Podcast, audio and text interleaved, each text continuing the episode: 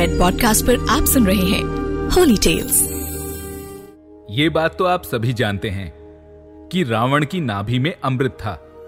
और जब तक भगवान श्री राम ने रावण की नाभि में वार नहीं किया, तब तक रावण की मृत्यु नहीं हो पाई थी।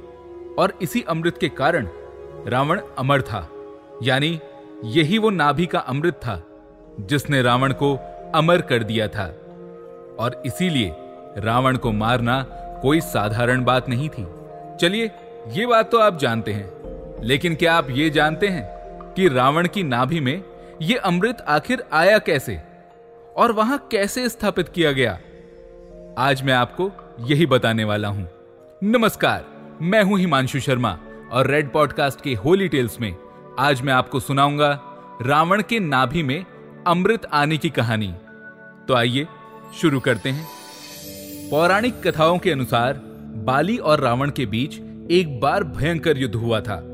इसमें रावण को कई अंदरूनी चोट लगी, जिससे कि लंकापति रावण बहुत ज़्यादा बीमार पड़ गया और वो किसी भी तरह से ठीक हो ही नहीं पा रहा था। कई वैद आए, बहुत लोगों ने उस पर अपने नुस्खे आजमाए, लेकिन महाराज रावण को ठीक कर पाना किसी के बस की बात नहीं थी। और तब कोई एक नुस्खा काम कर गया और रावण बड़ी मुश्किल से ठीक हो पाया।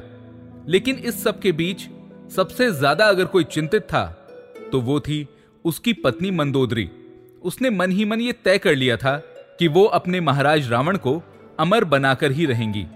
फिर समय बीता और एक दिन इसी निश्चय के साथ मंदोदरी अपने माता पिता के पास पहुँची। मंदोदरी मैदानव की बेटी थी। मैदानव उस काल का बहुत बड़ा नाम था। इनके पास अद्भुत ताकतें थी और कहा जाता है कि समुद्र मंथन से निकले हुए अमृत कलश को भी चंद्रलोक में इन्हीं ने स्थापित किया था। और कुछ इस तरह की संरचना बनाई थी कि अमृत कलश तक पहुँच पाना किसी के लिए भी मुमकिन नहीं था। जब रावण को अमर करने की विनती लेकर मंदोदरी अपने पिता मैदानव के पास गई तो उन्होंने उससे कहा कि यह संभव नहीं है, पर मंदोदरी के जिद करने पर उन्होंने उसे बताया कि वो अमृत कलश जो चंद्रलोक पर है अगर उसकी कुछ बूंदे रावण को दे दी जाएँ, तो वो अमर हो सकता है। ये जानकर मंदोदरी बहुत प्रसन्न हुई। लेकिन अगले ही क्षण वो ये सोच में पड़ गई कि उसके पास तो पंख भी नहीं है और कोई उड़ने की शक्ति भी नहीं है। फिर भला वो उड़कर चंद्रलोक तक आखिर कैसे पहुंचेगी और वो वहाँ जाकर अमृत कलश कुंड से अमृत की बूंदे कैसे लाएगी? तब अपने माता पिता से विनती करने पर उसे ये शक्ति मिली। मंदोदरी के पिता मैं दानव ने ही उसे स्वर्ग लोक तक पहुँचा दिया और वहाँ पर उसने देखा कि जिस अमृत कलश से वो अमृत की बूंदे चुराने आई है, वो तो कई चमत्कारी और विद्युत शक्तियों के सुरक्षा के घेरे में स्थापित है। कोई व्यक्ति उसके पास पहुँच ही नहीं सकता। उसने देखा कि उस कलश के नीचे से बहुत सारी विशैली हवाएँ निकल रही थी, जिससे किसी की भी मृत्यु हो सकती थी। और उसने देखा कि उसके चारों ओर ज्वालामुखी का गर्म लावा निकलता रहता था। इसीलिए अमृत कलश के पास पहुँचना और उसमें से अमृत चुराना लगभग असंभव था। पर चंद्रलोक का एक नियम है कि चंद्रदेव साल में एक बार अश्विन मास की पूर्णिमा, जिसे हम शरद पूर्णिमा कहते हैं, उस रात इस अमृत कलश को वहाँ से निकालते हैं। तब वो धरती पर कुछ बूंदे गिराते हैं और फिर वापस इस कलश को वहीं स्थापित कर देते हैं। मंदोदरी की माँ ने उसे ये बात बताई थी और वो जानती थी कि उसके चंद्रलोक में पहुँचने के अगले दो दिन बाद ही शरद पूर्णिमा थी। इसलिए उसने पूर्णिमा की रात का इंतज़ार किया और जब शरद पूर्णिमा की रात चंद्रदेव ने अमृत कलश को वहाँ से बाहर निकाला, तब मंदोदरी ने मौका पाकर अमृत कलश चुरा लिया और वो बहुत तेज भागने लगी। देवताओं को जैसे ही इसका पता लगा, उन्होंने मंदोदरी का पीछा करना आरंभ कर दिया। घबराई हुई मंदोदरी ने अमृत कलश में से तुरंत कुछ बूंदे निकाली और अपनी एक अंगूठी में भर ली और फिर उस पूरे अमृत कलश को वहीं छोड़कर उस अंगूठी में बंद कुछ अमृत बूंदों के साथ धरती की ओर छलांग लगा दी। इसके बाद मंदोदरी के पिता और माता ने उसे सकुशल धरती पर उतार लिया। अब मंदोदरी के पास अमृत तो था, लेकिन वो ये नहीं जानती थी कि इससे रावण को अमर कैसे किया जाए। इसलिए उसने इस काम के लिए रावण के भाई विभीषण का सहारा लिया।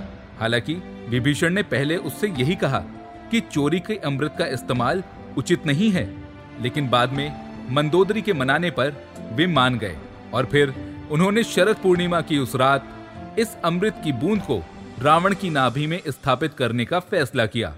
इसके लिए पहले अशोक वाटिका में रावण को अचेत करके लेटाया गया और फिर विभीषण ने उन अमृत की बूंदों को रावण की नाभि में स्थापित कर दिया, जिसके कारण रावण अमर हो गया। विभीषण उस काल के कुछ ही लोगों में से एक थे, जिन्हें नाड़ी का ज्ञान था, और वे उस समय के एकमात्र सर्जन भी कहे जा सकते हैं। इसीलिए उन्होंने इस अमृत को रावण की नाभि में स्थापित कर दिया। और तब रावण केवल तब तक अमर रहा, जब तक विभीषण ने इस अमृत के बारे में भगवान श्री राम को नहीं बताया। क्योंकि सिर्फ़ मंदोदरी, रावण और विभीषण ये जानते थे कि ये अमृत रावण की नाभि में है। और जिस दिन उस पर वार किया गया, वो दिन रावण के जीवन का आखिरी दिन होगा। इसीलिए ये रहस्य जानने वाले विभीषण ने श्री राम से आग्ने बाण चलाकर उस अमृत को सुखाने की विनती की और फिर उस अमृत के सूखते ही रावण की मृत्यु हो गई। मैं हूँ हिमांशु शर्मा और रेड पॉडकास्ट के होली टेल्स में आप सुन रहे थे रावण की नाभि में अमृत आने की कहानी। ऐसी और कहानियों के लिए जुड़े रहें एस्ट्रोलॉजिक के साथ फेसबुक इंस्टाग्राम यूट्यूब और ट्विटर पर। और अधिक जानकारी के लिए द एस्ट्रोलॉजिक डॉट कॉम पर संपर्क करें। धन्यवाद You are listening to Red Podcast Holy Tales written by Himanshu Sharma. Audio designed by Shekhar Tiwari. Send your feedback and suggestions. Write us at podcast at redfm.in.